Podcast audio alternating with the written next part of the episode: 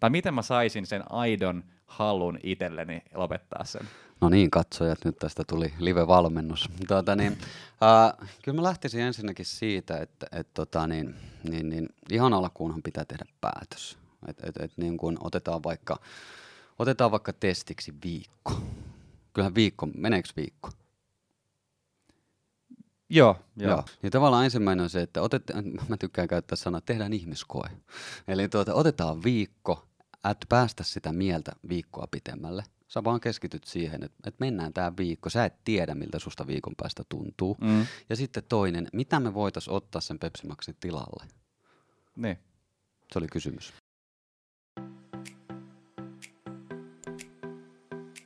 Morjesta kaikille ja tervetuloa seuraamaan Helpot kotisivut T V:n yrittäjähaastattelua. Tänään puhutaan hyvinvoinnista, koska vieraana on Teemu Karppinen. Tervetuloa, Teemu. Kiitos, Tomi. Teemu, voisi aloittaa itses esittelyllä? Voin. Ja tuota, niin, mä itse asiassa mietin, kun mä ajoin tänne, että tämä kysymys on aina vaikea. Öö, sanotaan, että se mun osaaminen on, tai, ja tekemisen muodot on laajat, mutta yksinkertaistettuna mä oon valmentaja.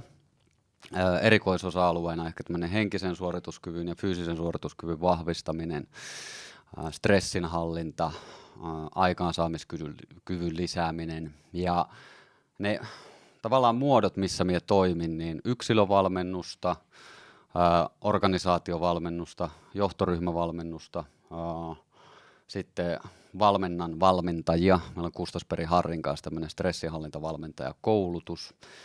Kirjoitan kirjaa valmentamiseen liittyen. Se on tämmöinen tieto, tietotyö, tietotyötä tekevien, toimistotyötä tekevien energiatasojen maksimointi ja stressinhallinta aikaansaamiskykyyn keskittyvä kirja, jossa idea on se, että yritetään saada hyvin tuloksia mahdollisimman helpolla. Ja tuota, kerron kohta sitten lisää. Ja sitten tuota, sit sen lisäksi me pyöritään vielä Menestyvä mieli YouTube-kanavaa Papinniemen Ainon kanssa ja siellä pyritetään, pyritään niin popularisoimaan tämmöisiä mielen taitoja, että kun ihmiset tänä päivänä aika hyvin ymmärtää sen, että mitä fyysinen suorituskyky on, miten fyysistä kuntoa parannetaan, mutta sitten moni ei välttämättä tiedä, että miten sitä henkistä suorituskykyä, henkistä kuntoa parannetaan, niin se kanava on, on ennen kaikkea sitä varten tehty. Ja sitten vielä ää, heitän yksittäistä puhujakeikkaa eri puhujatoimistojen välityksellä. Et siinä oikeastaan se mun paletti. Jos mennään heti tuohon puhujahommaan, niin mistä sä puhut näillä keikoilla? No ihan näistä ydinkompetensseista, joita on just henkinen suorituskyky ja fyysinen suorituskyky, vuorovaikutustaidot, stressinhallinta, aikaansaamiskyky. Mutta sanotaan näin, että se mun valmennusfilosofia on ikään kuin se, että me uskon vahvasti siihen, että menestys on tämmöisen hyvinvoivan yrityksen sivutuote. Ja, ja sitten kun yksilö ymmärtää oman vastuun ja velvollisuuden alkaa pitää itsestä parempaa huolta, niin sinä ainoastaan yksi voita. Ja, mut sillä twistillä, että tavallaan niin kun, eh, ei tehdä niin paljon kuin on mahdollista, vaan vain sen verran kuin on tarpeen. Siinä on ehkä se ydin, mitä itse asiassa se kirjakin käsittelee.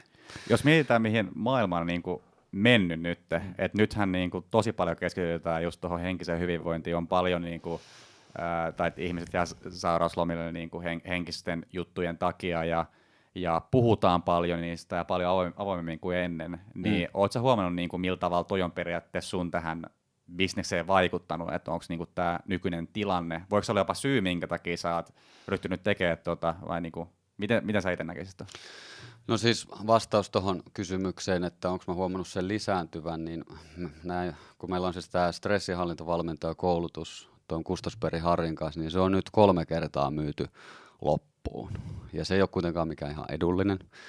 Ja, ja nyt näyttää siltä, että neljäskin kyllä myydään loppuun. Eli, eli kyllä se niin kuin kertoo siitä, että et, et, et, tai en mä tiedä tarkalleen ottaa, että mistä se kertoo. No kyllähän nyt tuli se tutkimus, että nythän ekaa kertaa siis äh, stressiä, niin kuin tämmöiset äh, mielenterveyssairaudet on mennyt tuki- ja liikuntaelinsairauksien ohi. Et, okay. et, et, tota, niin, et pitkään niin kuin tuki- ja liikuntaelinsairaudet oli ykkössyy olla pois töistä ja kakkosena tuli, tuli tota niin nämä, nämä mielipuolijutut, mutta nyt se on sitten kääntynyt toisinpäin, niin kyllähän sekin jotain kertoo. Jos sä oot nyt joka kerta myynyt ton loppuun, niin minkä takia se teidän setti on hyvä? No kyllä siinä varmaan on se, että, että koko tämä henkinen suorituskyky tai henkinen hyvinvointi, kumpaa sanaa nyt haluaa käyttää, niin on kärsinyt vähän siitä, että se on ensinnäkin vähän ohutta yläpilveä. Tiedätkö, niin kun, että, että se, se, ei ole vähän, se ei ole kovin monelle kauhean konkreettista, vaikka oikeasti se on ihan helkkaren konkreettista. Sitten toinen juttu äh, on ehkä se, että joillakin on, joillekin se on vähän sensitiivinen aihe, että tavallaan mehän ymmärretään esimerkiksi lihasten vahvistamisesta se, että kun, jos lihaksia haluaa vahvemmaksi, niin sen kuuluu vähän sattua. Mielen puolella, mielen puolella homma toimii ihan samalla tavalla, että mieltäkin pitäisi vähän rasittaa, että se vahvistuu, mutta mut tämän päivän kuplomuoviyhteiskunnassa niin, niin tuota, meistä on tullut aika mukavuuden halusia ja kyllä mä väitän, että yksi semmoinen semmoinen syy, tämmöinen niin kuin tavallaan jatkuvasti ympäristön tai niin kuin jatkuvasti kaikkialla laskeva vaatimustaso sairastuttaa ihmisen.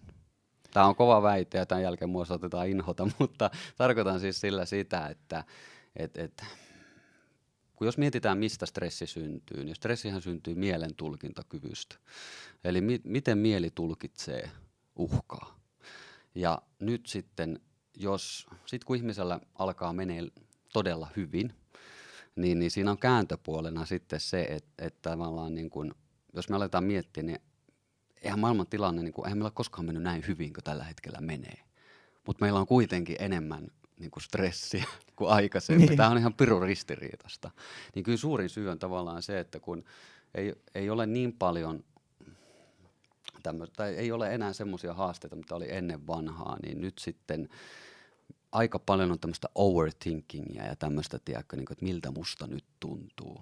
Ja jos me koko ajan mietitään, että miltä musta nyt tuntuu, niin tavallaan se vääjäämättä se mielen tulkintakyky alkaa entistä enemmän skannaamaan uhkia. Se nostaa sitä stressitasoa. En tiedä, saako kiinni tästä? Saa kiinni ja siis, siis jos miettii, niin kun mennään vuosia, vaikka vuosista taaksepäin, niin kuin, että et, et sulle niin kuin se tärkein asia on se, että saat sä niin kuin ruokaa pöytään. Joo, sulle ja sun näin. Perheelle. Joo. Niin ei siinä varmaan hirveästi stressauta niin kuin se, mm-hmm. se, että no jos miettii, miettii nykyään, että käyt jossain mäkissä tai subissa tai jossain ja sitten sit tulee vähän, vähän väärän määrä sitä vaikka kastiketta tai, tai majoneesia tai jotain ja, ja sitten niin ollaan ihan kileissä. Joo, joo, joo, Ni, joo. Niin, niin kuin, noin asiat kertoo sitä, että nyt vaan menee periaatteessa niin helvetin hyvin tai on mennyt niin pitkään hyvin, joo. Että tuommoiset pienetkin asiat niin kuin, on just, kuten sanoit mukavuuden halusta, niin, niin se on niin kuin, just, just se, että kun menee hyvin, niin sit se tekee siitä periaatteessa, että et vaaditaan vielä enemmän. Joo, joo, joo, joo. Ja sitten sen takia niin kuin, just tu- käy niinku tuolla tavalla. On, ja sitten siinä on vielä se, että tavallaan kun meidän aivothan on t- alun perin tämmöinen, jos evoluutiobiologia katsoo, niin semmoinen selviytymiskoneisto, joka pyrkii poispäin kivusta ja kohti mielihyvää. Eli tuota niin, tämä amygdala, eli aivojen pelkokeskus, niin se on ollut ikään kuin helkkarin hyvä järjestelmä meidän esi-isien tämmöisessä selviytymiskamppailussa. Mutta tänä päivänä sitten, kun ei meillä ole enää semmoisia oikeita uhkia, siis totta kai on haasteita elämässä, emme sitä sano, mutta että niinku semmoisia uhkia niinku aikojen alussa. Mutta tämä järjestelmä silti edelleen toimii sillä tavalla, niin sitten kun me aletaan skannaamaan näitä sun edellä mainittuja first world problem juttuja, niin tuota helposti käy sitten niin, että et, et, siitä tulee tämmöinen luuppi. Mm. Mutta sitten kun ihminen ymmärtää sen, että, että siihen pystyy vaikuttamaan, yksilö pystyy merkittävästi vaikuttamaan, mutta se ei ole mikään kikka eikä mikään te- temppu. Mulla on just Kustaa Pertti Harrilla molemmilla nousee aina verenpaine, kun joku toimittaja kysyy, että anna joku stressinhallinta, vinkki tai kikka tai temppu. Kun nämä ei ole temppuja eikä kikkoja, vaan nämä on taitoja, jotka tottelee toistoja. Ihan niin kuin vaikka vaikka juoksu, juoksuun, op, juoksemaan oppii juoksemalla. Niin sama homma on tässä, että jos sä haluat tavallaan muuttaa sitä sun ajattelua mm. ja sitä mielen tulkintakykyä, niin, niin se tulee toistojen kautta ja myös sitä kautta, että sä oot uskollinen sille omalle mielelle. Koska nyt jos mietitään, niin toiset ihmiset esimerkiksi syttyy tämmöisistä isoista unelmista, tiedätkö, niin kuin jenkkimeininkiä, mm. että isoja unelmia kohtia. Mä oon semmoinen. Joo, no niin, hyvä. Ja sitten taas toiset, niin kuin meikäläinen on semmoinen, että, että varmaan Lapin miehenä sillä, että jos lähtee keuliin, niin älä nyt Teemu viitti. tuota, mulla tulee niin kuin vastustus siitä niin, ja näin. Niin. Niin tässä huomataan, että se mielen tulkintakyky on hyvin yksilöllinen. Tämä on hirveän hyvä, hyvä että sattui näin, että sulla on tämmöinen ja mulla tämmöinen, niin meillä tavallaan, kun me lähdetään vaikuttamaan siihen omaan ajatteluun, niin meidän ei kannata käyttää samaa reittiä, kun me ei sytytä samoista mm. asioista, saako mm. kiinni? Joo, joo. joo.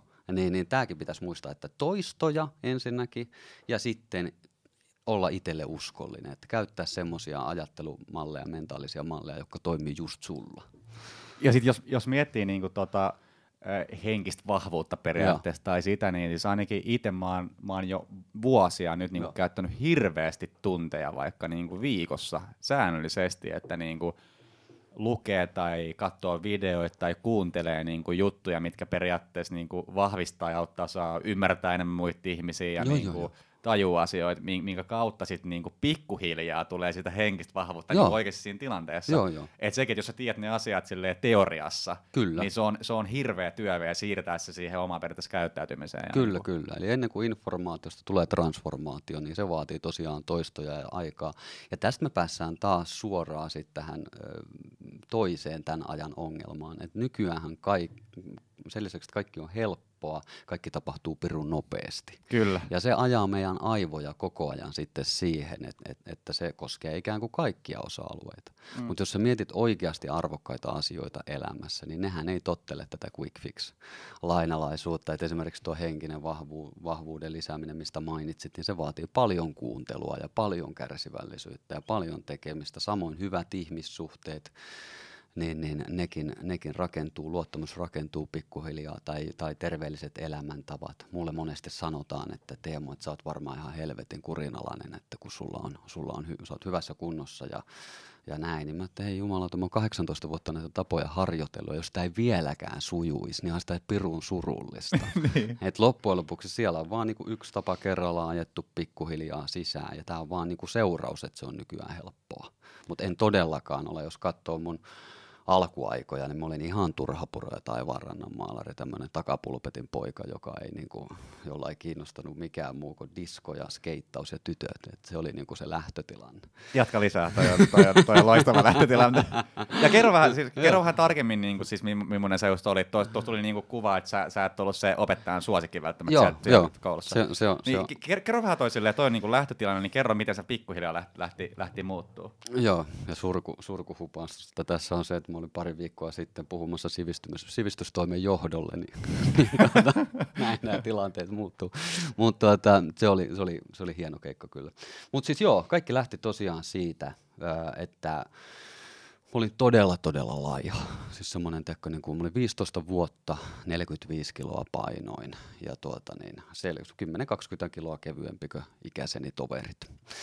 Ja tuota, asuttiin tosiaan Kittilässä Napapiirin yläpuolella.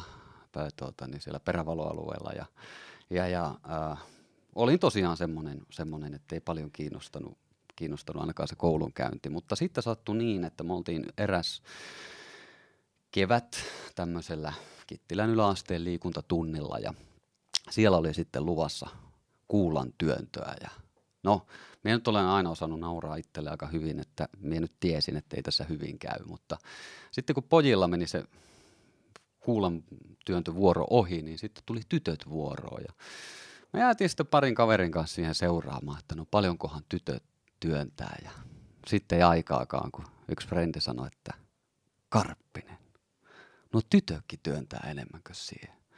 Ja sitten mä, että ei helkkari, nyt on pakko alkaa tekemään jotain.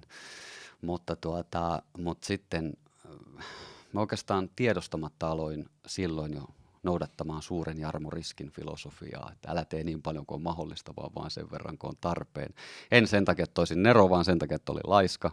Ja tuota, niin aloin miettiä, että miten mä voisin tavallaan sen liikunnan, no alussa se lähti liikunnasta, silloin ei, ei tullut vielä ruoka mukaan, mutta miten voisi sen liikunnan hoitaa niin kuin mahdollisimman niin kuin hauskasti, että, että tuota, niin sais, sais tuota, niin voimaa ja lihasta. Ja siihen aikaan pari kaveria, jota me katsoin vähän ylöspäin, niin ne kävi, kato Kittilässä ei ollut mitään muuta kuntosalia kuin terveyskeskuksen kellarissa semmoinen pieni, pieni, pieni jumppasali ja sinnekin päästiin sisälle vaan sen takia, että kaverin äiti oli töissä siellä.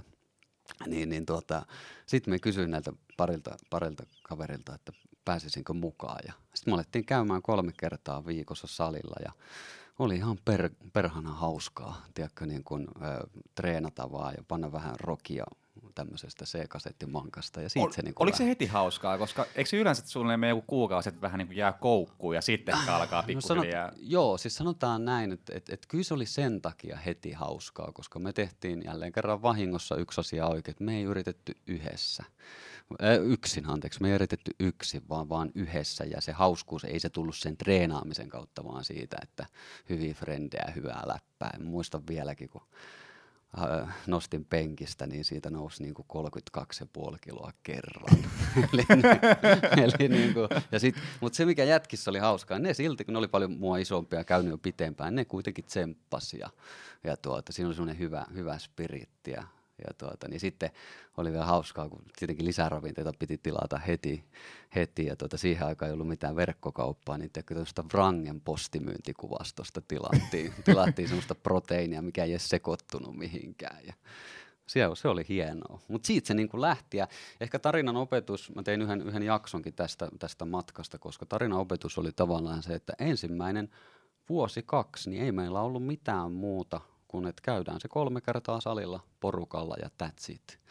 Aika erilainen, miten tänä päivänä ihmiset yrittää muuttaa tapoja. Et kun tämä kuuluisa tammikuun starttaa, niin ihmiset tuota, niin käy, yrittää käydä viisi kertaa viikossa ja syödä kuusi ateriaa päivässä, joka on grammavaakalla punnittu, ja sitten ihmettelee, että miksi se matka katkeaa. Et se haastetaso on liian korkea. Niin, ja siis sekin, että et jos siitä tekee tuommoisen niinku hetkellisen jutun, niin ei se niinku toimi. Okei, okay, sä teet sen hetken jutun, vaikka lähtee, oletaan, että se on laihduttaminen, ja sitten lähtee se paino pois, sit mennään takaisin siihen kivaan, kivaan juttuun, ja sitten se vaan tulee takaisin. Niin periaatteessa eihän siinä ole mitään niinku hyötyä. Ei, Eikö ei. se pitäisi lähteä siitä niinku aidosta halusta, että mm. haluaa tehdä niinku elämäntapamuutoksen joo, periaatteessa. Joo, joo. Ja, ja sitten sit se painon tippuminen tai lihaksien tulee, se, se on niinku se tuote siinä. Kyllä, kyllä. Ja kyllä mun mielestä siinä kannattaa ajatella, että miten mä teen tämän mahdollisimman helpolla, että miten mä menen sieltä, missä aitoja ei ole ollenkaan, koska tuota, niin se vaan... Se vaan No, se on meille suomalaisille semmoinen jännä juttu, että minkä mä oon huomannut, että jos joku on kivaa, niin se on jollain lailla väärin. että, et tuota, niin sitten kun kärsimyksen ja jumalattoman itsekurin kautta painetaan, niin sitten se on jaloa. Että mun mielestä se on tyhmyyttä, koska niin kuin alussa se kroppa, varsinkin jos et ole koskaan liikkunut, niin alussa se kroppa reagoi vähänkin. Niin se olisi hulluutta lyödä sinne enemmän paukkuja, koska sä pääset, pääset vähälläkin eteenpäin. Ja ruuja voi kyllä aina kiristää. Ja sitten kun mieli kerkeää tottua näihin tapoihin, näihin ensimmäisiin helpompiin tapoihin, niin sit sä oot ihan toisessa tilanteessa, kun sä lähdet se, ottaa seuraavan haastavan jutun sisään. Et, et, et, ja aina se peruskysymys on tää, että et kun sä ajat sitä yhtä tapaa sisään, niin sä kysyt itseltä rehellisesti, että voinko mä elää näin loppuelämän.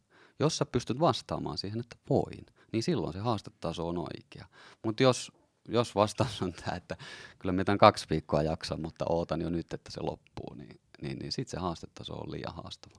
Mulla itsellä tuli siis miele- mieleen tuosta, niinku, äh, mitä mä oon yrittänyt lopettaa. Mutta mä oon ehkä tiennyt, niinku, että et mä en vaan ainakaan vielä siihen onnistu. Niin siis mä oon vuosia, voi olla jo kymmenen vuotta täynnä, varmaan enemmänkin, että mä oon niinku tosi paljon litkinyt sitä Pepsi Maxia.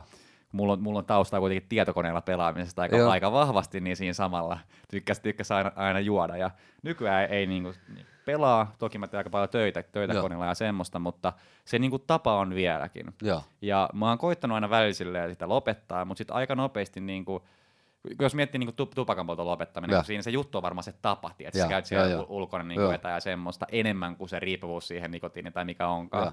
Mun, mun siis mutu veikkaus, en tiedä onko pitääkö paikkansa.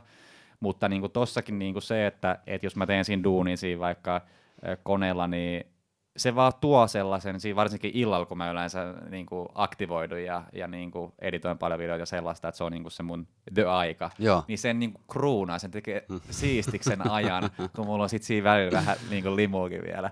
Ni, niin periaatteessa mä, mä tiedän ja tiedostan, että et se on varmaan aika myrkkyä niinku koko, koko tyypille ihan varmaan fyysisesti ja henkisesti Joo. ja semmoista, mutta niinku se vaan... Se vaan tuo mulle semmoisen niin, niin siistin fiiliksi jotenkin se niin hetki ja se mahis tehdä sitä. Joo, joo, joo. Niin, kun mä oon yrittänyt niin sit välillä lopettaa, niin no. ei siitä vaan tuu mitään. et, et, tuli mä, mä, tuli niin, sydämestä. Siis, siis mä, mä oon niin, niin, niin kuin, vähän niin kuin, se on niin kuin mulle huume. Joo, tai joo, silleen, että et niin varmaan sulle vaikeampaa päästä eroon kuin jo, niin joo, vaikka nar- narkkareilla niin jostain huumeista, mit, mitkä niin on vielä fyysisesti niin, kuin, niin koukuttavia. Joo, joo. Miten, miten se, sä, sä kuitenkin sä oot tommonen henkinen coach ja tommonen, niin mil, mit, mikä, mikä mun ratkaisu olisi, mitä, mitä niin kuin mun pitäisi tehdä vai pitääkö se niin kuin, tai miten mä saisin sen aidon halun itselleni lopettaa sen? No niin, katsojat, nyt tästä tuli live-valmennus. Tuota, niin, äh, kyllä mä lähtisin ensinnäkin siitä, että et, tota, niin, niin, niin, ihan alkuunhan pitää tehdä päätös. Et, et, et, niin kun otetaan, vaikka, otetaan vaikka testiksi viikko. Kyllähän viikko, meneekö viikko? Joo, joo. joo. Oli, mä, mulla joo. oli joskus kolme kuukautta. Niin tavallaan ensimmäinen on se, että otet, mä tykkään käyttää sanaa, tehdään ihmiskoe. Eli tuota, otetaan viikko. Ät päästä sitä mieltä viikkoa pitemmälle. Sä vaan keskityt siihen, että et mennään tää viikko. Sä et tiedä, miltä susta viikon päästä tuntuu. Mm. Ja sitten toinen, mitä me voitais ottaa sen Pepsi Maxin tilalle? Niin. Se oli kysymys. Öö, no yksi, yksi, mitä mä silloin, kun mulla oli kolmen kuukauden tauko, niin siis mä otin tilalle öö, semmoisen, että mä lämmitän niin kuin mikrossa kylmää vettä kuumaksi. Okei. Okay. Ja mä, niinku, mä tein siitä semmoisen, että just, että yritin niinku luoda sen, vähän niin kuin fiiliksi, mikä vaikka kahvijoilla saattaa olla, tiedät, että juo semmoista kuumaa. Niinku. Ja siis se, se, se toimi. Mun, mun mielestä se toimi. Et mä sain niinku, mulla muutenkin siis, mun aamuhan alkaa sillä, että mä, mä laitan litran semmoiseen, litran kylmää vettä sellaiseen, mikä se nyt on semmoinen, joka lämmittää vettä, semmoinen sähköinen. Joo, ja vedelle, aina jon, jonkun aika. Mitä? Vedenkeitin. Joo, hyvä. En muistanut sanaa. niin, niin mä alo- aloitan sillä aamun ja, ja niin kuin juon siihen litra alkuun. Ja se on semmoinen, mä joskus luin siis, just, just näitä, kun puhuin aikaisemmin, että lukee ju, juttuja, että niin tulee hy- hyvinvointia ja tollaista, niin se oli semmoinen nimellä kuin japanilainen vesiterapia. Se okay, oli, niin kuin, ja, ja siis silloin, silloin voidaan ehkä joskus, en tiedä, onko nyt selittää, mutta mut siis ihan sikasiistei hyötyi mun mielestä, mitä mä siinä ihmiskokeena itte, itteeni testasin. Joo, joo. Mutta niin kuin, se oli, se oli tota, millä mä periaatteessa ehkä, ehkä sit saa, onnistuin siinä. Mutta okay. Se, minkä takia se kolmen kuukauden juttu loppui, se loppui semmoiseen, että mä olin jossain niin kuin sukujuhlissa tai missä olikaan, ja sit niin kuin, kun olin jossain vieraissa, niin jotenkin tottunut sit siihen, että siellä niin kuin syö niitä ja juo, sit siellä oli just limuja, sit siellä oli karkkia, suklaata, semmoista, ja niin kuin näkee sen, kaikki, kaikki, syö, kaikki syö siinä niitä, ja, ja sit kun on ollut viimeksi siellä sen kolme kuukautta sitten, ja. niin niin kuin, se on niin tottumus. Joo. Niin sit, sit en mä jotenkin, mä ajattelin, että ei se varmaan haittaa, jos mä nyt siellä vedän. Mutta se sitten niinku romutti koko, koska sitten se niinku tuli takaisin. Joo, joo, joo. Se on vähän niin kuin tämmöinen karhu, joka on talviunilla, että sen saa kyllä hereille sieltä, jos, jos haluaa. Mutta tuota, niin. Mut keskeistä on se, että mä en tiedä, onko toi, kuvaile vielä vähän, vähän siitä Pepsi Maxia, että mikä siinä on se juttu, miksi se on, miksi se on hyvä? No...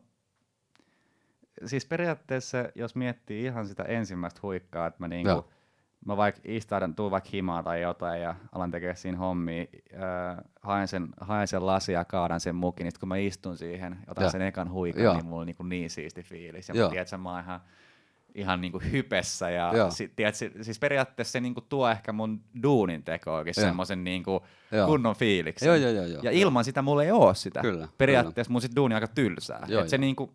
Sillä on yllättävän iso jotenkin merkitys siihen mun fiilikseen. Joo, joo, joo. Mä ymmärrän ton, koska tavallaan sä oot opettanut aivos, aivos siihen. Eli tavallaan tapaketjuhan menee niin, että meillä on ärsyke, käyttäytyminen, palkkio.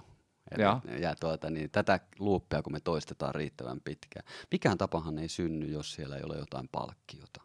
Ja tuota, mm. niin se on, se on se fiilis tavallaan, sä oot ajannut sen sisään. Joo. Sinne, sulla on niin tämmönen neuraalinen rata on hyvin vahva. Kyllä. Ja tuota, niin, ää, sen takia just kannattaa miettiä sitä, että mikä menisi mahdollisimman lähelle sitä. Mä en tiedä, meneekö makuvissy tai joku tämmönen, joka ei ole ihan niin paha, mutta, tuota, niin, mutta kuitenkin jo parempi steppi. Tai, tai, tai nyt tuli, mä en siis puhdistamolta saa mitään, mutta puhdistamolta tuli nyt tää uusi energiajuoma, missä ei ole mitään, mitään keinotekosta. Joku, tiedätkö, tämmöinen, joka on parempi kuin se Pepsi, mutta ei niin, että no jos kuuma vesi toimii, niin go for it, mutta mu- mun maailmassa se on aika kaukana siitä Pepsistä. On, on, on, on. Ja näin, että et, et se voi olla vähän niin kuin pramee. Ja sitten, kun sä oot päässyt siihen pisteeseen, että sä oot ajanut sen vissyn sinne sisään. No en mä tiedä, tarviiko sen jälkeen mitään muuttaa. Mun mielestä vissy nyt ei ole niin paha. Mm. Mutta että jos sä haluaa siitä vielä sit paremmaksi, niin sit seuraa. Mutta keskeistä on se, että sä mietit sinne jonkun jonkun, millä sä korvaat sen, ja toinen, että sä vedät ensin viikon, etkä päästä sitä mieltä. Sitten kun viikko on takana, sit vasta arvioit enkä kerran, voinko mä vetää toisen viikon. Okay. Ja, ja sit siitä toinen viikko. Mä voin sanoa, kun on ite vierottautunut kans Pepsi Maxista. Oot vai? Joo. Oho. Ja tuota, niin, niin, aikoinaan nuuskasta, ää, alkoholista. No se johtui siitä, että mun haima loppu kesken, niin mä en voinut sen takia juoda. Mutta tuota, mut kuitenkin, että mä oon siis tämmöisistä asioista vierottautunut monesta, joka on ollut vahva osa mun identiteettiä, niin, tuota, niin, niin mä tiedän, että se ei ole helppo, mutta se on täysin mahdollista, mutta siinä vaatii just kärsivällisyyttä, siinä vaatii sitä päättäväisyyttä ja sitten tommonen tietynlainen strategia ja myös tuo, mikä on siis raitistuneilla alkoholisteillakin, että ne elää sen yhden päivän kerrallaan, yksi päivä kerrallaan, niin sitten se mieli jaksaa, mutta jos se on semmoinen, niin jos sä ajattelet, että ei koskaan enää nee, Pepsi Maxia, nee. niin, niin se se on paras tapa niin kuin ryssiä se suunnitelma. Mm. Et siinä joutuu vähän, niin kuin, anteeksi sana, mutta vähän kusettaan omaa mieltä. Joo. Et tota, niin, laita mulle viikon päästä viestiä, että miten tämän kanssa on käynyt. Mulla itse asiassa mun, mun yksi tuttu, niin siis se, se lopetti tupakan polton sille, että se luki semmoisen kirjan kuin Stumppaa tähän. Joo. Onko tämä kirja sulle tuttu? Ei ole, nimenä on kuullut, mutta ei sisältöä. Mutta siis siinä, niin kuin, mitä mä ymmärsin, mä en ole itse lukenut, että on, kerron vaan sen perusteella, mitä, mitä on kuullut siitä tai miten on ymmärtänyt sen, niin siinä ilmeisesti niin kuin semmoisella käänteispsykologialla ja. tehdään sut, niin kuin, tai siis se vaikutus on silleen, että sä alat niin kuin inhoa sitä röökiä, että se maistuu ihan surkeat. Et siinä niin kuin periaatteessa, ja, jo, jo, jo, siinä jo, niin kuin kirjassa periaatteessa selitetään sitä, että et, no niin, sytytään nyt rööki. Ja, ja niinku maistele sitä. Ja. Eikö ole niinku aika pahan makuista? Siis silleen niinku periaatteessa sen kautta, että sä, sä teet sitä tapaa, ja. niin se niinku pilataan. Ja ehkä joo, se hyvyys kyllä, siinä. Kyllä, kyllä. Joo, ja itse asiassa tohon piti sanoa sekin, että sit käy myös niin, että kun mä makuaistihan, se on alun perin alkujaan vähän karvas, mutta me ollaan saatu siitä tämmöinen makea ja vähän pehmeä kaikkien näiden tuotteiden myötä, niin jos pystyy olemaan tuota, niin, niin X määrän esim. Ilman sitä Pepsi Maxia, niin sitten kun sä sitä myöhemmin maistat, niin sä huomaat, että ei vitsi, tältäkö tää maistuu. Eli tuota, niin, se on monen asiakkaiden kanssa huomannut, että jos on vaikka jostain sokerista riittävän pitkään erillä, niin sitten on hauska nähdä, niin sitten antaa itselle jonkun luvan, niin sitten monesti ne vähän pettyy, että ei vitsi, tätäkö mä oon ottanut, että ei tämä ollutkaan niin hyvää kuin mä muistin. Ja yksi syy on se, että se makuaisti muuttuu. Ja syy, minkä takia taas makea, no siihen on montakin syytä, minkä takia makea on meille niin, niin, tuota, niin äh, rakas juttu, lapsuuden muistoja ja muuta, mutta myös se, että aikojen alussa make on ollut myös merkki siitä, että tietyt asiat on kypsiä. Eli siinä on myös aika pitkä tämmöinen biologinen, tiedätkö, niin kuin muistijälki. Joo, ja siis jos miettii, niin kuin, tota, miten Pepsi Max alkoi, mä olin aikaisemmin juonut niin siis no, normikokista, oli niin sokerikolaa, joo. niin sitten mulle suositeltiin sitä, että koska joo. ei ole kaloreita, joo, joo, joo. niin eihän se aluksi ollut hyvä. Joo. Siis sehän maistui ihan surkealta. Joo, joo, joo. Mut sit siihen niinku jotenkin tottuu ja siitä tuli niinku parasta. Joo, joo, joo, joo, joo. Nyt vaan sama temppu Vissun kanssa ja tuota niin restis history. Ei, mutta mä, mä tiedän siis, mulla, mulla on ainakin kaksi tuttua, jotka on kans niinku, on just Pepsi Max-tyyppejä ollut niinku tosi, tosi pahojakin ja, ja, ja. nimenomaan just, just tommoista Vissuja. Ja mun mielestä ne, niinku, se ei ole sitä normi, vaan siinä oli semmoinen pieni joku maku. Joo, joo, joo, joo, joo. Et, et kuitenkin niinku... Että ei, ei ole niin paha silti, vaikka siinä, va, vaikka siinä on se maku. Joo, joo, Vedä, joo. Vedät sä ite vissyy? Uh, joo, joo, vissyy joo. Sillä korvasit? Joo, sillä korvasin. Okay. Et tuota, ja sit kahvi. Kahvi on vissyä. Muita nesteitä mulla ei tajaa enää tänä päivänä mennäkään. Et tuota, niin, ja sit tietysti vettä. Mutta mut, si, ne, ne kolme on enää. Mulla alkaa paheet käymään vähiin, mutta hyvä kai se on. Mennään, mennään pikkasen eteenpäin. Joo. Tota, seuraavaan aiheeseen, niin sä luettelit siis mulle muutaman jutun, niin kuin, mitkä on sun vahvuuksia tai niin kuin kiinnostuksen kohteita, niin mennään tähän stressin hallintaan seuraavaksi. Kerro siitä. No, stressi on semmoinen aika pinnalla oleva juttu, niin kuin todettiin, ja nyt tällä hetkellä ihan oikeasti niin kuin vakava haaste. Ja tuota, yksi niin kuin harmillinen tekijä on siinä, että yksi syy on se, että se on hirveän väärin ymmärretty. Että monella on stressiä sen takia, että ei saisi olla stressiä. Eli, eli se on leimattu, niin kuin, se on demonisoitu pelkästään, vaikka se ei suinkaan ole pelkästään huono, vaan sillä on, sillä on selkeä funktio. Ja sitten toinen tietysti niin kuin tämmöinen voisi sanoa stressistä tämmöinen, mm, no sit kun ihminen alkaa ymmärtää, mä monesti, mulla on näitä kuntosalivertauskuvia, mutta tykkään käyttää sitä, että se on vähän niin kuin ö, lihaksille käsipaino, että jos sulla on oikean kokoinen paino, niin se lihashan vahvistuu. Jos sulla on liian tuota, niin kevyt paino, niin, niin se surkastuu, ja sitten taas jos on liian raskas, niin, niin, niin sitten paikat hajoaa. Stressin kanssa on ihan sama juttu. Silloin kun se stressimäärä on sopiva, niin sun tämmöinen resilienssikykyisyys, eli, eli resilienssi on tämmöinen, no siinä on tieteessä tämmöinen kaksoismääritelmä. Ensimmäinen on se, että sulla on kyky, suhtaut- äh, kyky niin kuin sopeutua yllättäviin muutoksiin nopeasti, mutta myöskin sitten toisen kautta niin myöskin palautua niistä nopeasti. Eli resilienssikykyinen ihminen, jos nyt joku tull, jotain yllättävää tulee tuolta ovesta, niin, niin, niin sä pystyt tavallaan handlaamaan sen ja myöskin sit palautuu sit nopeasti, niin tätä se on. Niin tällainen, tämä resilienssikykyisyys paranee sitä myötä, kun tavallaan se stressimäärä on sopiva, eli se niinku kuormituksen ja palautumisen suhde on oikea. Mutta mut, nyt onkin sitten hyvä kysymys se, tietenkään ei voi sanoa, että asia on just näin, mutta että mitä jokainen voi miettiä kohdallaan on se, että onko oikeasti, ja voi olla, en sano se, että onko oikeasti kuormaa tosi paljon, vai onko meidän kyky vastata siihen kuormaan heikko. Se on semmoinen, että, että, että siitä kannattaa niin kuin lähteä, koska niin kuin tosi moni, esimerkiksi johtaja, joka tulee mulle stressinhallintavalmennukseen, niin ne ajattelee, että me lähdetään käymään kiinni niihin stressaaviin tekijöihin. Ja tämä onkin usein hyvin tyypillinen tapa. Mutta kyllä tänä päivänä aika paljon lähdetään myös ihan toisesta päästä liikkeelle, että aluksi käydään läpi, että miten se ihminen nukkuu. Koska jos se on koko ajan jatkuvassa univajeessa, niin se on aivan sama, kuinka sä teet työtä, mitä sä rakastat, tai vaikka sulla olisi kuinka positiivinen ajattelu, niin tavallaan se vanhin aivojen osa ottaa silloin vallan, koska unikin on tämmöinen primitiivinen perustarve. Tai sitten jos verensokerit on mat- matalat tai kunto on tosi huono, niin tavallaan, niin kuin psykologi Rauhala Ilonan kanssa juteltiin tästä, että jos, jos se vireystaso on huono, niin sä et tavallaan saa sitten mitään näitä mielentyökaluja käyttöön. Eli mun, mun, mun kannustus ihmisille onkin, että ensin laitetaan nämä tylsät perusasiat edes johon, jollekin uomalle. Et siellä on riittävästi unta, sopivasti fyysistä aktiivisuutta ja semmoinen itselle toimiva ravinto.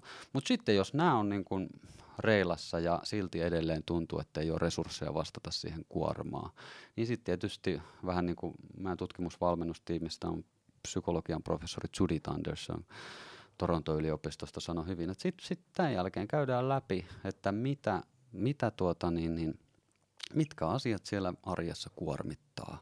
Ja sen jälkeen aletaan niin kuin asia kerrallaan käymään läpi, että voiko tälle tehdä jotain. Jos voi, niin sitten ilman muuta tehdään. Tämähän on niin kuin, jos joku sanoo, että henkisen suorituskyvyn treenaaminen ei ole pragmaattista, niin, niin se ei ole totta, koska ihan ensimmäisenä totta kai tehdään. Sitten toinen juttu on se, että jos sille ei pystytä tekemään mitään, niin pystytäänkö me vaikuttamaan siihen omaan mielen tulkintakykyyn, eli suomeksi sanottuna asenteeseen siitä aseen, aseen, asiasta, tai pystytäänkö me vaikuttamaan omaan ajatteluun siitä asiasta. Lähestulkoon aina pystytään, jos halutaan, mutta se ei tapahdu hetkessä, vaan just niiden toisten kautta, niin kuin puhuttiin. Ja sitten kolmas juttu on myös tämä hengittäminen, että tavallaan niin kun se, mitä tapahtuu siinä kohtaa, kun akuutti stressi iskee. Eli, eli jos nyt vaikka, no jos olisi toimistotyöntekijä ja joku nakkaisi tähän pöydälle jonkun tuota, niin deadline, joka onkin aikaisemmin kuin sä olit kuvitellut, niin siinähän tavallaan mieli tulkitsee uhkaa. Se on, mm. Uhka on tyhmä sana, koska se on niin dramaattinen, mutta mut sitä siinä käytännössä tapahtuu, että tulee ärsyke, sun mieli tulkitsee uhkaa, Jo, jo, jonka, joka tuota, niin, niin vaikuttaa sun fysiologiaan. Eli sun autonominen hermostohan lähtee kiihtymään automaattisesti, koska niin kun, se on meidän luontainen tapa reagoida siihen. No nyt sitten nopein tapa niin kun rauhoittaa, tai, tai niin kun nopein tapa lähteä purkaan sitä tilannetta, kun se ärsyy nyt, niin on ensin vaikuttaa siihen fysiologiaan. Eli moni luulee tässä kohtaa, että nyt kannattaa sitten alkaa ajattelemaan jotakin kauniita kukkaruukkuja, niin kyllä se mieli rauhoittuu. Ei, vaan mieluummin ensin vaikutetaan fysiologiaan. Eli tarkoittaa sitä, että hengittämisen kautta saadaan se hermosto rauhoittuun. Eli me saadaan sinne tämmöinen fysiologinen ikkuna sen hengityksen kautta. Ja sen jälkeen sitten me voidaan alkaa vaikuttaa sinne mielen tulkintakykyyn. Eli loppujen lopuksi se onkin, onkin ikään kuin fysiologinen reaktio. Ja nyt tullaan sitten siihen ongelmaan, sitten kun me niin kuin monesti opetetaan ihmisille tämmöisiä henkitysharjoituksia, ää, niin, niin tulee sillä, että et, et, et, niin kuin, et mä kokeilin sitä kerran ja se ei toiminut. Tämä on, tää on niinku se eka reaktio. Niin. Niin se on vähän sama asia, kun sä et olisi koskaan käynyt lenkillä, sä menet ekan kerran lenkille ja A, aidosti petyt siitä, kun se ei tuntunut kivalta ja luonnolliselta, ja B, ei tullut heti tuloksia. Näissä hengitysharjoituksissa on sama homma, että jos sä et ole koskaan niin kuin pysähtynyt, vienyt huom- huomiota hengitykseen ja yrittänyt aktivoida sitä parasympaattista hermosta, niin se tuntuu aluksi todella luonnottomalta. Sä et todennäköisesti huomaa mitään vaikutuksia. Mutta sitten jos sä jaksat tehdä vaikka kaksi minuuttia joka päivä, viedä huomion hengitykseen niin, että se uloshengitys on hieman pitempi kuin sisähengitys. Ei mitään muuta. Ei tarvitse olla silmäkin, jos ei halua. Ei tarvitse maata, jos ei halua. Ei tarvitse pukeutua munkiksi, jos ei halua. Pääasia, että huomio on hengityksessä kahden minuutin ajan ja uloshengitys on hieman pitempi. Ja kun sä kahdeksan viikkoa toistat sitä päivittäin, niin se mitä tapahtuu, niin se sun fysiologia alkaa tottua siihen sitä kautta, että sitten kun jatkossa tulee tämmöisiä tiedätkö, niin kuin ärsyttäviä juttuja, Öö, niin, niin sä alatkin tavallaan hengittää toisella tavalla, jolloin sä saat paljon nopeammin itsesi kiinni siitä ärsy, ärsy, ärsyyntymisestä ja plus sä saat aikaa reagoida. Koska monestihan meille käy niin, että kun joku vaikka tölväsee jotakin, niin se sammakko tulee sieltä suusta ennen kuin me keretään niin kuin saada itseä kiinni. Mutta jos sä oot tämän hengityksen kautta oppinut sitä fysiologiaa rauhoittua, niin sä otatkin pikkusen happea näin. Ja sitten vastaat.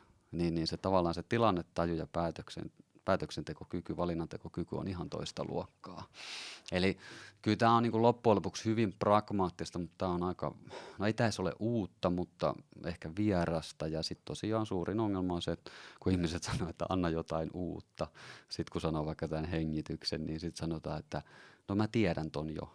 Niin tiedät, mutta teekö sä sitä päivittäin? En. No siinä on uutta. Eli, eli yritä niin, saada niin. Tavallaan, niin kuin sä puhuit tuossa alussa just siitä, että miten se tieto saadaan taidoksi. Eli, eli mit, miten se tavallaan kaikki se, mitä säkin luet ja kulutat, niin meneekin jonkun aikaa ennen kuin se siirtyy niin kuin taidon muotoon.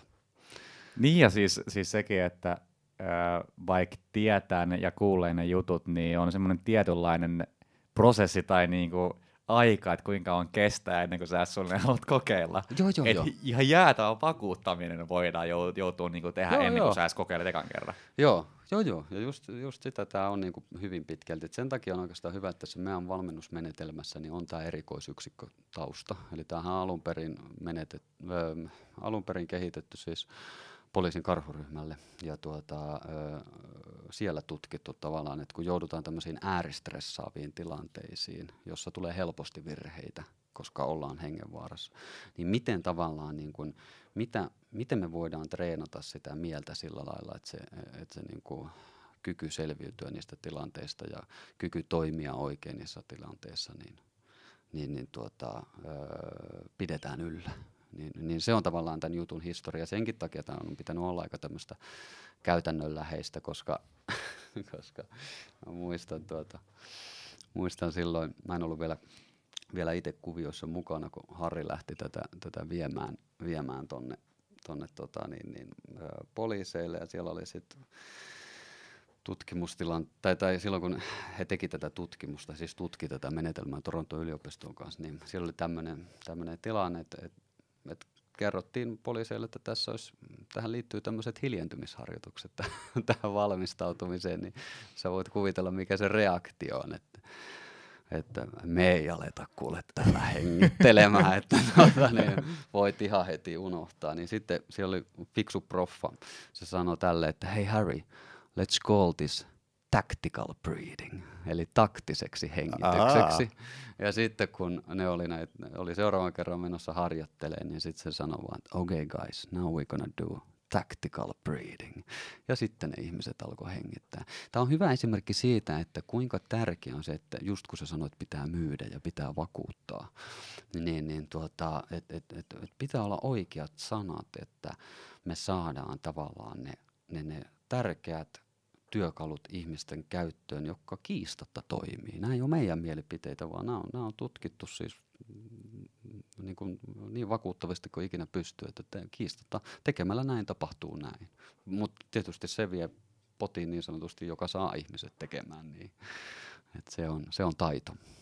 Joo, ja sitten jos miettii, niin kuin, että tämäkin podcastin, niin tämä on tämmöinen niin kuin pit, pitkä, pitkäkestoinen, niin kuvitellaan, että yritetään sanoa lyhyessä asiassa niin kuin sama, mm. niin se, että et se niin kuin sanamäärä, mitä pystyy käyttämään, niin mm.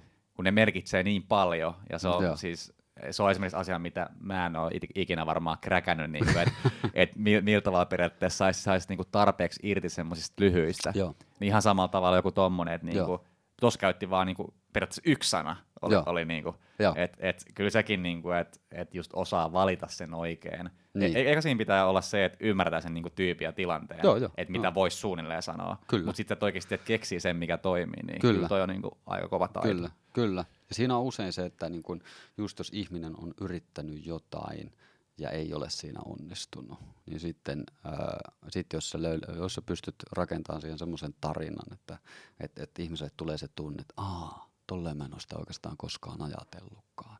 Niin sit siihen alkaa tulemaan pikkuhiljaa toivoa. Mutta toki siis täytyy muistaa se, että jos ihminen ottaa sen asenteen, että minä vain olen tämmöinen ja minä en tästä muutu ja minä en tälle mitään voi, niin, niin, tuota, öö, niin silloin ei mikään muutu. Niin. Suuri viisaus. Tota, ni, niin kuin mäkin, niin sä teet siis sitä YouTubea, niin tota, kun puhuttiin aikaisemmin siitä, että Et, et ensinnäkin, että niinku, et ei olla kärsivällisiä, halutaan kaikki heti, mm. niin erityisesti toi, että niinku, et rakentaa semmoista e, YouTube-kanavaa, Joo. ja niinku, varsinkin jos vetää tosi diippiä settiä tietystä aiheesta, niin siis sehän on ihan sikavaikeeta niinku, saada jengiä katsoa niinku, tosi paljon. Joo, joo, joo, joo. joo ja si- niin, sano, jatka vaan. Niin, niin, niin oli, oli si- siihen niinku... Itse, itse asiassa nyt, nyt meni ajatus kokonaan, niin sano, sano vaan, sano vaan. Kyllä se varmaan ehkä, ehkä vastit sitä, mitä me kysyin. Niin, niin mä peesaan. Mutta tuota, niin, joo, siis äh, kyllä siinä, si, si, siinä oikeastaan vaikuttaa myös se, että kun tänään on, tänä päivänä on niin pirusti kaikkea tarjolla, tiedätkö, niin kuin, että et, et on, on pitkiä podcasteja ja itse asiassa mä en, me kun rakennetaan nyt kuluttajille tämmöistä niin kuin verkkovalmennusta tästä tämän aiheen tiimoilta, niin, tuota, niin, niin me just niin kuin tajuttiin siinä, että kyllähän niin kuin nekin jutut, mitä, mit, tai osa ainakin niistä, tai voisi sanoa valtaosa, mitä siitä verkkovalmennuksesta löytyy, niin varmasti ne samat jutut löytyy netistä, siis niin kuin mm. ihan ilmaiseksi. Mutta sitten se meidän, meidän, tota, niin, niin, meidän tiimissä on psykiatrit Joseph Arpa ja niin sanoi hyvin, että et netti on vähän niin kuin, tiedätkö, iso kirjasto, johon on iskenyt tornado.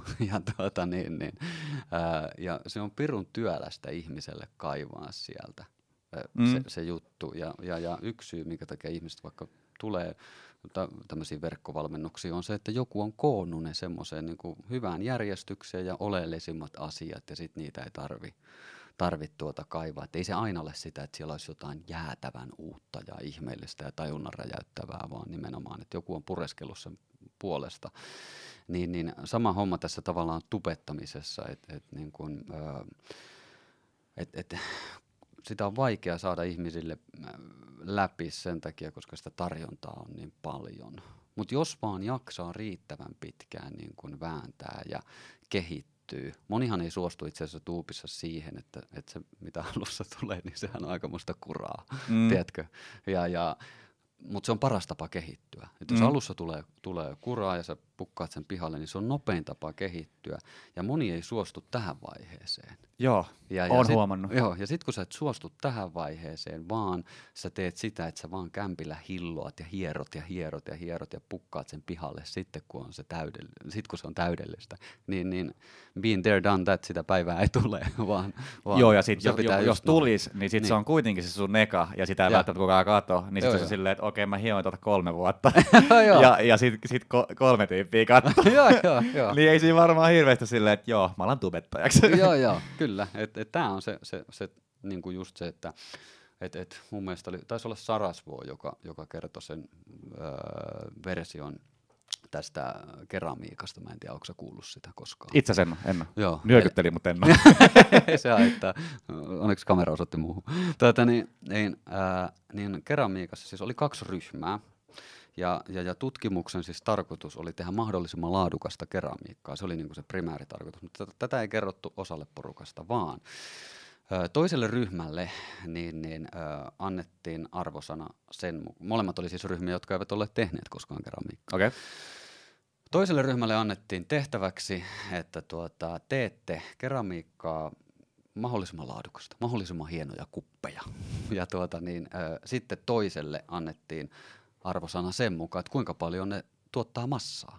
Eli kuinka paljon ne painaa sitä kuppia menemään, aivan sama minkä näköistä, vaan se, joka tekee eniten kuppeja, niin se, se, se saa parhaimman arvosanan. Okay.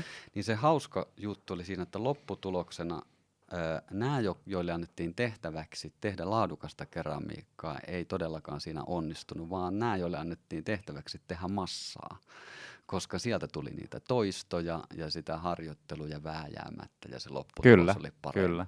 Musta on fantastinen esimerkki tavallaan siitä ansalangasta, mihin moni astuu, että vaikka, vaikka musiikkimaailmassa, että et, et lähdetäänpäs tekemään hittiä. Mm. Se on ihan pirun huono tavoite. Et tuota, niin, niin, ei vaan lähdetään tekemään musaa ja väännetään sitä niin kauan, että jossain kohtaa, kohtaa joku tykkää ja pääsee, että ainakin itse tykkää.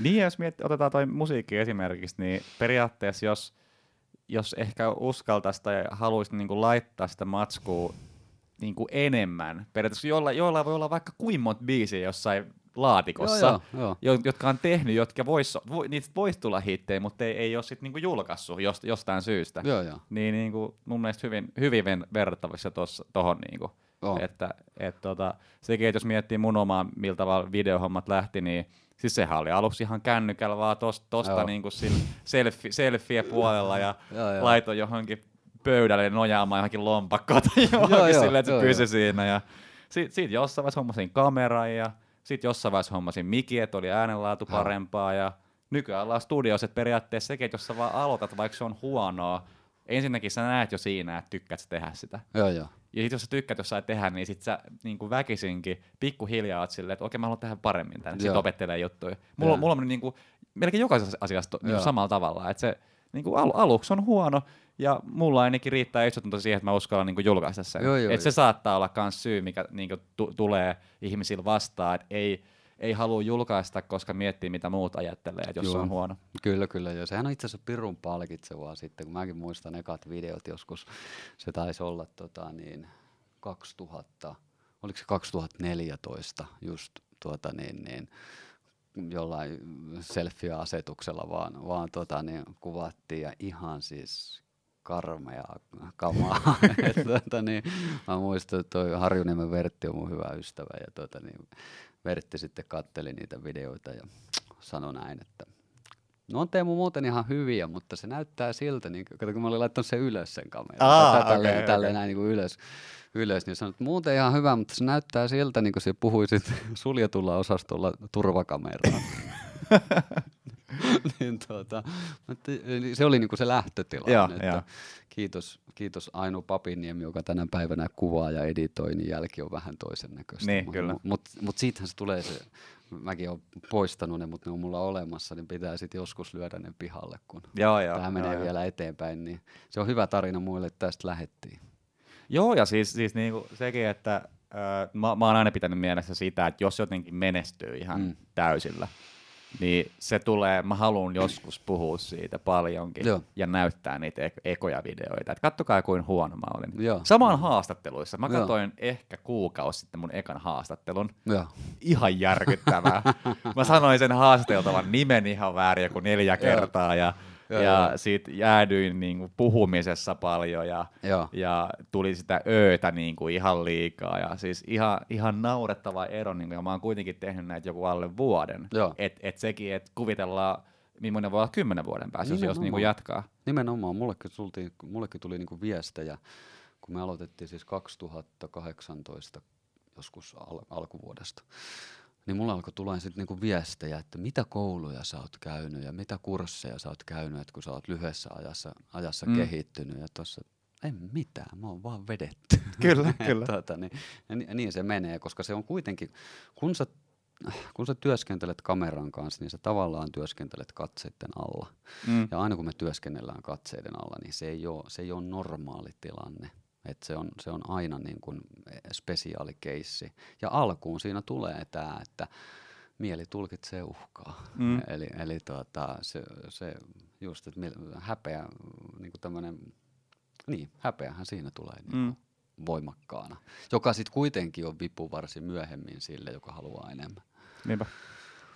Tota, jos miettii tota, esimerkiksi tämän, tämän jakson aloittamista, mm. siinä, siinä tuli kerran se vähän niin kuin jäätyminen mun puolelta ja sitten sit se, sit se oli vähän, siis aina, aina videon aloitus, siinä, se on semmoinen, tiedätkö kun se just ja. alkaa on semmoinen tietty jäisyys siinä ehkä ja. vähän, mutta ei, ei, ei, mene, niin kuin, ei mulla ainakaan kauaa mene, sitten niin kuin, tiedätkö, normalisoituu tilanne, joo, joo, joo. mutta mut, tota, kyllä sen niin kuin, että jos kuvitellaan, että tämän saman jutun vetäisit puhuisi koko aika kameraa, joo. niin olisi kyllä niin paljon vaikeampaa. Kyllä, kyllä. Et mä oon yrittänyt lyödä niinku vieraillekin tässä semmoisen tilanteen, että, että, niinku, että noi kamerat on tuossa sivussa ja, ja me puhutaan keskenään, ja. niin se pystyy, niinku, että semmoisetkin, jotka ei ole, sun ei ikinä ollut kamera edessä, niin ja. niillekin se on mennyt ihan luontevasti, sitten varsinkin se alun, alun jälkeen. Kyllä, kyllä, joo, kyllä siihen liittyy semmoista häpeää. Ja, ja sitten on, mutta toi on mieletöntä, että kuinka nopeasti aivot tottuu, koska minä muistan silloin, muutama vuosi sitten, kun mä aloin myymään näitä, näitä tuota, niin minun ja Harrin tämmöisiä pitempiä valmennuksia organisaatioille.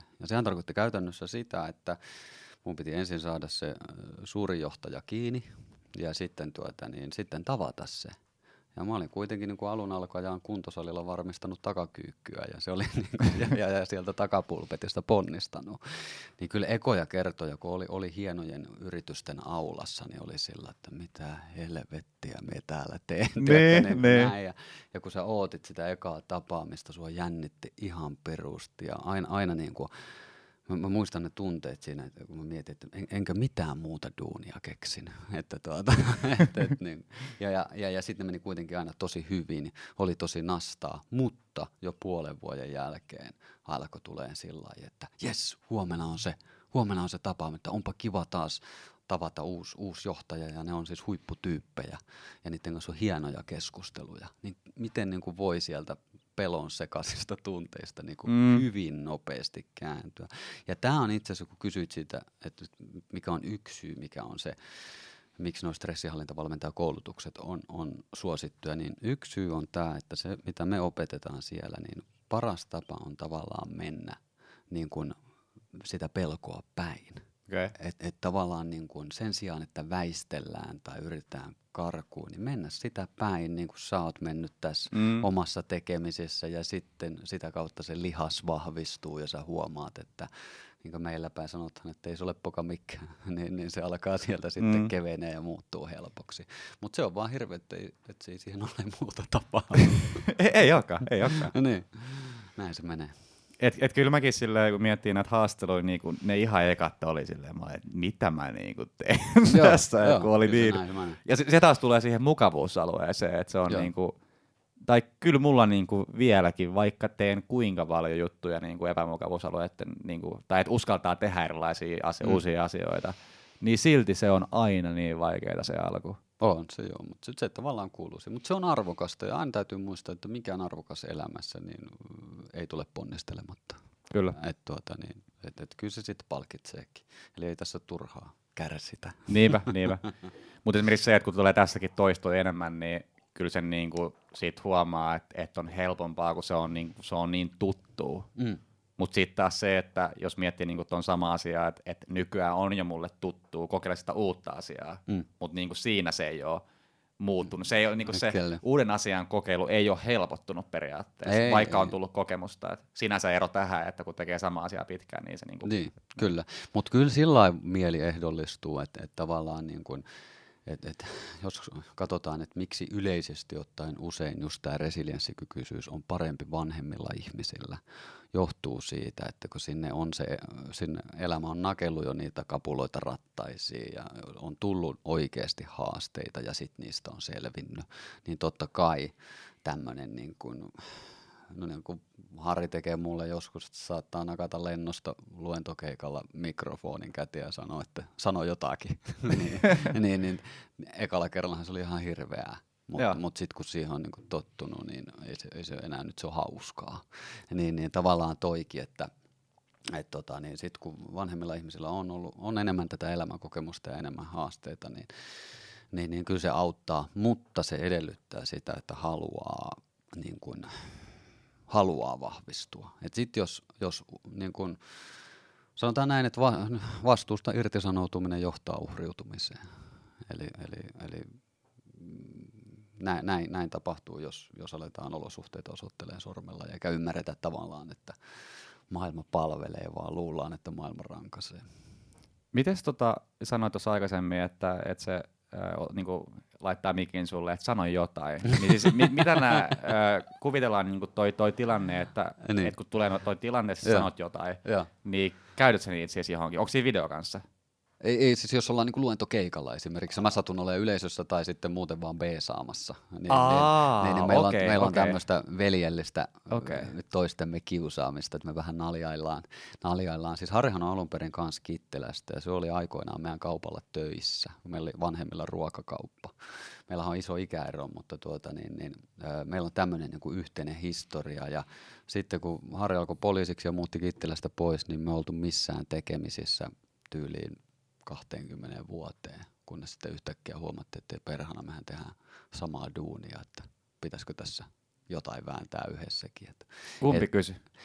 No tämä on itse asiassa mielenkiintoinen tarina ja tämä on tosi. Et puhujia tari, puhujien tarinat ei aina ole tosia, mutta tämä on ihan tosi. Mulla on siitä jopa print screenit, voi näyttää, jos joku ei usko, mutta tämä meni ihan, ihan totta puheen niin, että mulla oli keikka Go-Expo-messuilla.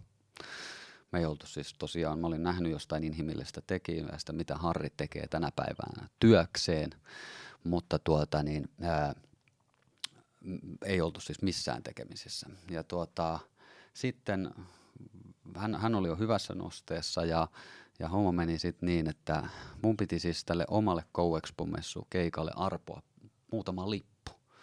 Ja sitten tuota niin... Ää, hyvä ystävä Lampelan Tuomo niin tuota, sit auttoi mua siinä, siinä arvonnassa Facebookin kautta, että kaikki näiden tykänneiden kesken niin hän käytti tämmöistä satunnaisnumerogeneraattoria ja tuota, niin, ä, arpo ja sitten sieltä tuli neljä nimeä jo, ja yksi nimi oli sitten Kustaa Pertin Harri, koska hän oli mulle niinku Facebook-ystävissä.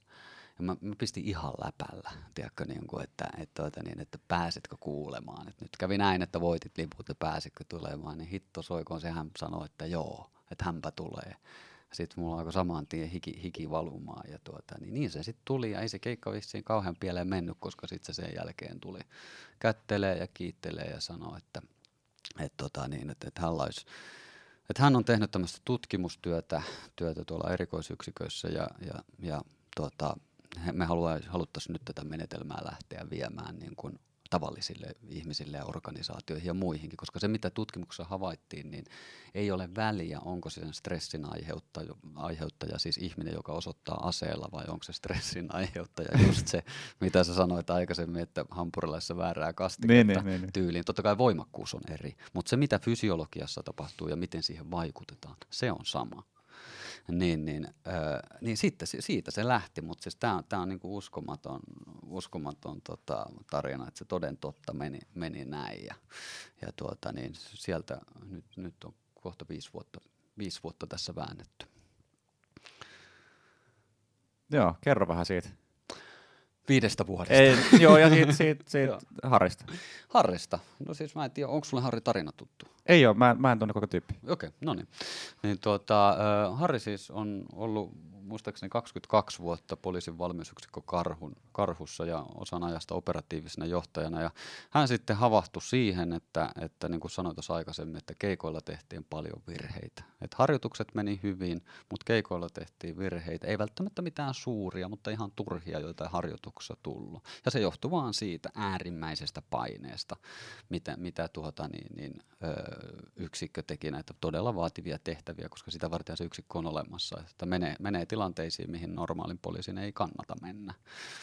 Ja tuota, sitten sen jälkeen niin Harri kun mietti, että voisiko tälle tehdä jotain, mutta kun siihen aikaan tässä, tässä tiimissä niin oli ehtona se, että jos joku tulee heitä tänne opettamaan paineen siedosta, niin, niin sen lisäksi sillä pitää olla tietysti kompetenssia, niin, niin, niin sillä pitää olla myös sama kokemus toimia paineen alla. Näinhän semmoista löytynyt, niin tuota, Harri päätti sitten perehtyä aiheeseen itse ja tuota, lähti sitten aluksi niin kuin pala palalta kehittämään tämmöistä menetelmää, niin kuin, että miten me voitaisiin valmistautua niihin vaikeisiin tilanteisiin, jotta ne menis paremmin. Ja sehän oli loistava laboratorio siinä mielessä harjoitella sitä, koska se uhkahan on ilmeinen, että et, et kun, kun on, on, on hengen vaara, niin, niin sitä mm. ei tarvitse niin kuin erikseen, erikseen etsiä. Ja sitten Harri meni puhumaan tämmöiseen tuota, niin myöhemmin, kun huomattiin, että tämähän toimii ja, ja se menetelmä alkoi kehittyä siitä ja toki sitä kehittää edelleen. Että tämähän, tämähän on, me pyritään sitä koko ajan vaan saamaan parempaa ja parempaa.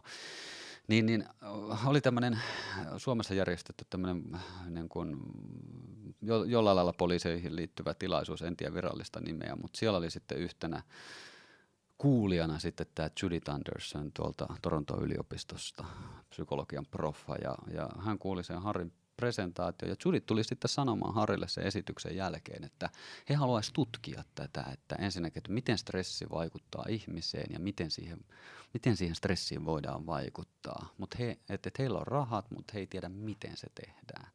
Ja sitten Harri, Harri tyylilleen uskollisena vastasi, että no minä tiedän. Ja, ja Judithhan otti valtavan riskin siinä mielessä, että se otti tutkimustiimiin ihmisen, jossa, jolla ei siinä hetkessä ollut niin kuin akateemista pohjaa. Ja. Koska niin kuin sehän, se, se on harvinaista. Et, et nykyään Harrihan sitten myöhemmin väitteli tohtoriksi tästä aiheesta ja okay. nyt, on, nyt on eri tilanne, mutta siihen aikaan ei ollut. Ja se, se mikä, mitä huomattiin, niin nämä tavallaan, siis siellä oli kaksi ryhmää, eli oli, oli poliiseja, tai siis simuloitiin tämmöisiä vaativia tilanteita, ja, ja oli toinen ryhmä, joka, joka vaan pukattiin sinne tilanteeseen ja, ja, ja katsottiin, miten ne selviää. Ja, ja tuota, sitten oli toinen ryhmä, jolle tehtiin siis hengitysharjoituksia, mielikuvaharjoituksia, keskittymisharjoituksia ennen ja jälkeen tilanteiden, ja sparrattiin useampi päivä.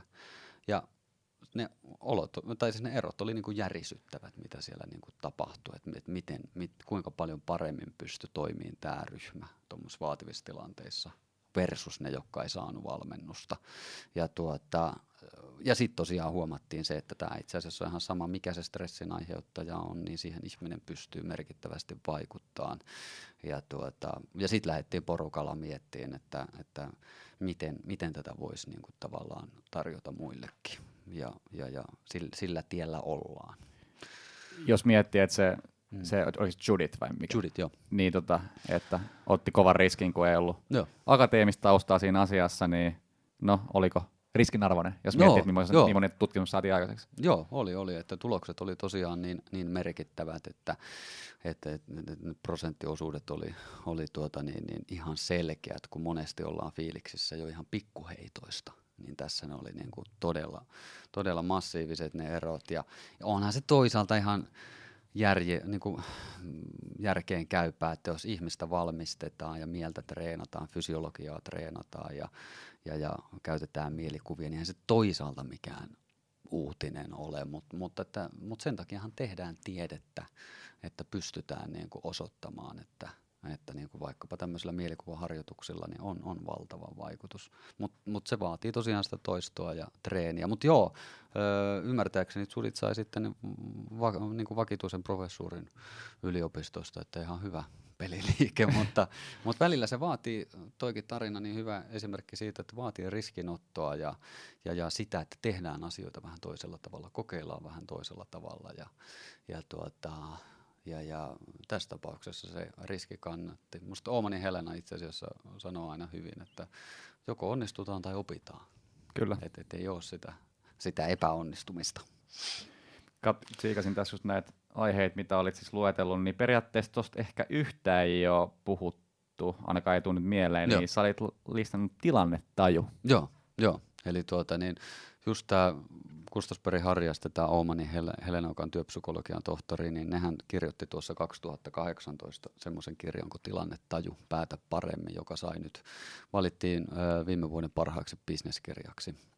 Ja, ja siinä, on nimenomaan, siinä esitetään tavallaan kahdeksan eri elementtiä, jotka vaikuttaa siihen hyvään tilannetajuun ja päätöksentekoon. Ja mä olin sitten kahdessa elementissä asiantuntijana. Eli yksi, mikä vaikuttaa, niin on just se vireystaso. Että jos meidän vireystaso on huono, niin meidän tilannetaju on huono. Ja sitten toinen on taas tavat, mitä harjoiteltiin Pepsi Maxin kanssa. Eli tuota, niin, jos ihmisellä on...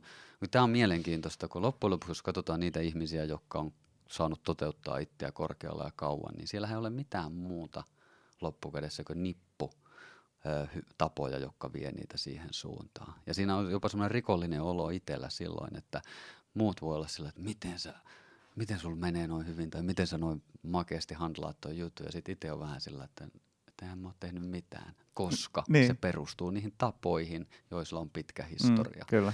Niin, niin mä olin myös sitten siinä tapojen rakentamisessa yht, ö, asiantuntijana, mutta siis ö, tosiaan tilannetaju käytännössä ottaen, niin siihen vaikuttaa useampi tekijä.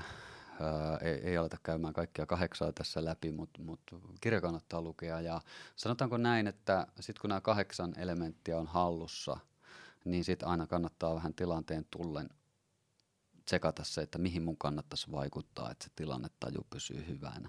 Mutta sitten jos otetaan tämmöinen kansan tai tämmöinen niinku maanläheinen esimerkki, niin puhuttiin aikaisemmin siitä töksäyttämisestä, niin sehän, niin, sehän on niin kuin, että, että jos sä nyt tölväsisit sieltä mulle jotakin, niin jos mulla on huono tilannetaju, niin mä annan palaa samalla mitalla takaisin ja kohta ollaan kurkuissa kiinni. Jos on hyvä tilannetaju, itse asiassa Helenalta tuli nyt uusi kirja Keskusteluälykkyys painetilanteissa, ja siellä julkistamistilaisuudessa hän mainitsi tämän tilannetta ja hän kertoi loistavan tarinan, minkä mä voin jakaa tässä.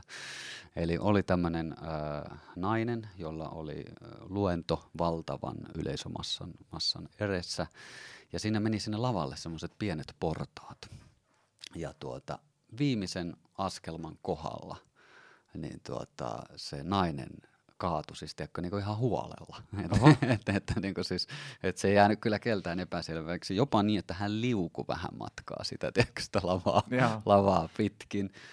No hän nousi sieltä ylös ja kokosi itsensä ja käveli tuolta puhujapöntön taakse, ja voit kuvitella mikä fiilis sillä yleisöllä, kun kaikki on sillä, että et, et, miten, niinku kaikki on varmaan, että miten niin, jumalauta tästä selvitään, niin sitten se tilannetaju huipussaan oleva nainen aloitti sen näin, että nyt vähän harmittaa. Ja sit jengi on, miten niin, harjoituksessa liuku pitemmälle. Ja porukka räjähti ihan täysiä nauroon. Ja, ja se vapautui se tunne, ja sitten sen ja, jälkeen, ja, kun ja. se ihminen meni siihen aiheeseen, niin, niin kaikki oli niinku helpottunut ja. ja kaikille jäi se mieleen. Mutta mieti, jos se olisi yrittänyt sivuuttaa sen ilman, niin ei, ei olisi tapahtunut mitään, mm. ja lähteä vaan jäykkänä puhumaan siitä. siitä omasta, omasta asiastaan, niin kaikki olisi ollut sillain niin, hirveä kyllä, kyllä, häpeä. Kyllä. Toi on mun mielestä fantastinen esimerkki niin kuin mm. hyvästä tilannetajusta. Mulla tulee yksi, mä, mä, siis, mä oon kerran kokeillut stand-upia, okay. ihan, ihan järkyttävää, siis mä, mä olin niin, niin huono kuin voi olla. ja ja tota, se mitä Respect. mä päädyin kertoa, siis mm. siinä, siinä tilanteessa oli just kesä ollut niin kuin takana, ja, ja tota, tuli vähän semmosia mökkitarinoita, kun kavereiden kanssa oltiin, niin sieltä niin kuin yritin semmosia, niin mun, mun mielestä siis hauskoja hetki, mutta tietenkin kun sä oot kokenut sen, niin se on aika vaikea välittää se oh. niin kuin tilanne. Joka tapauksessa niin se mitä, mitä siinä kävi, mä kerroin kaksi mökkitarinaa ja kukaan ei niinku reagoinut niin mitenkään. Sitten mä olin silleen, mä niinku mietin hetken, että et, joo, että tota, mä voisin kertoa vielä kolmannen mökkitarinan, kun nuo kaksi ekaakin toimi niin hyvin. Joo, joo. Niin se oli niinku semmoinen, se, mistä istui. jengi okay. sitten. Niinku, se oli ainut hyvä kohta. Jo, jotkut sanoi jälkeenpäin, että se oli, se oli hyvä niinku, semmoinen niinku tilannetaju juttu. Niin, joo, joo, joo. No toi niin, on loistava niin, esimerkki. Niin, tota, joo, nimenomaan noin. Mutta mut joo, tota, nyt itse asiassa meillä alkaa aikakin olla vähän vähissä, niin voitaisiin mennä niihin, mitä kerroin jo etukäteen, eli kaksi vikaa kysymystä. Eli toisvika on nyt kolmatta kertaa mulla käydössä, ja se on suoraan siitä Impact Theory-ohjelmasta viimeinen kysymys, että, että minkälaisen vaikutuksen sä haluat niin kuin saada aikaiseksi maailmaan. No mä veikkaan, että siihen on aika hyvin jo vastattu, eli kertaan jo tullutta. Että kyllä, kyllä me halutaan tavallaan vaikuttaa siihen, että että tästä niin kuin henkisen suorituskyvyn vahvistamisesta ja ihmismielen potentiaalista niin kuin ihmiset sais enemmän irti ja ne pystyisi siihen vaikuttaan. Ja ennen kaikkea siltä näkökulmalta, että niin kuin jos mitään terveellisiä elämäntapoja, niin nehän on ennen kaikkea nehän on ennaltaehkäisevää. Että ei tarvitse sairastua tai mm. ei tarvitse tulla ylä, ylipainoa tai whatever. Sama homma tässä, että nämä harjoitukset, mitä me, mitä me suositellaan ihmisille henkisen suorituskyvyn vahvistamiseksi, niin ne on ennen kaikkea niin kuin ennaltaehkäiseviä, ettei se, ettei se kumuloituisi se stressiä, ettei tulisi niitä mielensairauksia ja, ja, ja ennen kaikkea se, että et, et, et, kyllä mä uskon, että meitä kiehtoo kuitenkin se oma potentiaali. Mm. ja, ja näin, että me saataisiin se niin kuin oikeuksiin, koska lohdullinen asia nyt tämän henkisen suorituskyvyn puolella on se, että siellä on aika paljon tiedon puutetta ja sitten just tätä konkretian puutetta. Ja semmoista on helpompi korjata kuin sitten se, että ihmiset tietää jo kaikki, ja, mutta ei vaan tee mitään. Kyllä, kyllä. Mutta toki sekin on edessä, mutta kaiken me teemme meidän valmennus- ja tutkimustiimin kanssa, että, että mitä, mitä tehtävissä on. Mutta, mutta hienoa on ollut nyt nähdä tässä, tämä omakin ura on enemmän tai vähemmän startannut, ootas nyt neljätoista vuotta sitten, niin hienoa on kyllä huomata se, että hirveästi on menty eteenpäin. Älyttömästi on menty sekä terveellisten elämäntapojen suhteen, että myös toi mieli, mielipuoli ei ole enää semmoinen tabu, että ihmisiä enemmän enemmän se kiinnostaa ja, ja, ja siihen aletaan, si, siitäkin alkaa tulla arkisempaa. Mm. Plus paljon on tutkittua tietoa, että se on ihan kiistaton, että ei tarvitse Tarvit, tuota, niin ei, tarvi, ei pohjaudu meidän mielipiteisiin. Tätäkin on varmaan jo tullut ehkä muutama tässä jakson aikana, mutta viimeinen kysymys on elämän ohje. Ai voi voi. Elämän Ot, ota, jo, ota joku, nä, yritä ottaa näitten joku ulkopuolella, vai keksisitkö mitään? No kun nyt on puhuttu tästä heittäytymisestä ja tästä alttiiksi itsensä laittamisesta, niin mä oon huomannut semmoisen asian, että et, et, ai vitsi, tää on huono idea, mutta mennään silti. Ää, mä oon huomannut semmoisen asian, että kynähän on tietysti miekkaa terävämpiä. No mun mielestä sitten puhe on vielä, vielä tuota, niin, niin, kynääkin terävämpi. Mutta jos puhekaan ei auto, niin aina voi räppää. Niin jos mä nyt räppäisin tän elämän ohjeen, mitä sä oot mieltä? Todellakin. Saaks vetää? Saa vetää. Kameralle. Me, se menee näin. Kun sä seuraat sun rytmiä, ei sun kone ala yskiin, siellä saat hulluna aikaan ilman helvetillistä vaivaa, tunnit kultaset liidaa, ei sun tarvitse vetää viivaa, ja kun illalla meet himaa, sulla on oikeesti kivaa. Aa! ihan, ihan loistava. Ihan loistava. Mut siis joo, jos mä kiteytän tuon, niin tarkoittaa siis sitä, että kun meillä arjessa ja elämässä rytmi löytyy, niin kaikki muu hyvä seuraa perässä. Ja tarkoittaa käytännössä sitä, että aamulla meillä on niin sanotut kultaiset tunnit käytössä neljä tuntia, jolloin kognitiivinen suorituskyky on korkeimmillaan. Se on se meidän aika loistaa, joten yritetään sinne, kaikki, siellä niin kuin tavallaan vaikea muuttuu helpoksi, yritetään sinne laittaa tuota niin, niin kaikki vaativammat jutut. Sitten tulee droppi vääjäämättä, haluttiin tai ei. Ja silloin meidänkin pitäisi dropata. Tarkoittaa käytännössä sitä, että sitten annetaan aivoille taukoa. Öö, levätään, tankataan viisaasti, otetaan jopa powernapit. Ja jos me tämä droppi ymmärretään tehdä laadukkaasti, niin sitten me saadaan öö, tämmöinen reboundi. Eli tämmöinen niin kuin, öö, ei ihan yhtä hienot tunnit kuin aamussa, mutta kuitenkin semmoinen, jolla me pystytään hoitamaan rutiinihommat. Ja sitten illalla, kun ymmärretään rauhoittaa itsemme ja nukkua riittävästi, niin öö, se on niin kuin älytön tunne, kun sä saat tavallaan vähemmällä ponnistelulla enemmän aikaa. Mm. Et jos mä kiteytän nämä kolme asiaa, nämä on itse asiassa James Huytin alun perin, eli, eli tunnista, missä ne sun kultaiset tunnit on. Öö, oo kurinalainen levon suhteen. Ja se on musta mielenkiintoinen näkökulma, eli ensinnäkin nuku riittävästi plus yritä pitää se tauko siellä päivässä. Ja sitten se kaikkein tärkein. Etsi se oma rytmi ja noudata sitä rytmiä. Jokainen, joka on vaikka juoksutapahtumassa käynyt, ja jos kunto ei ole kohdillaan ja sä lähdet juoksemaan muiden rytmiä, niin kaikki tietää, miten siinä käy. Mm. Niin tuota, tää olisi ehkä semmoinen, niin kun, öö, ja sitten tietysti noi tavat, et, että niin kun, jos, jos hyväksyy sen, että, että tapoja ei voi ajaa kovin montaa kerrallaan sisään, mutta siellä on just sitä kärsivällisyyttä sullakin Pepsi Maxin kanssa, niin, niin, niin sit käy hyvin. Kyllä. Teemu, iso kiitos. Kiitos, oli ja ihan pirun hauskaa. Kyllä, ja, ja kiitos katsojille. Kiitos. Moro.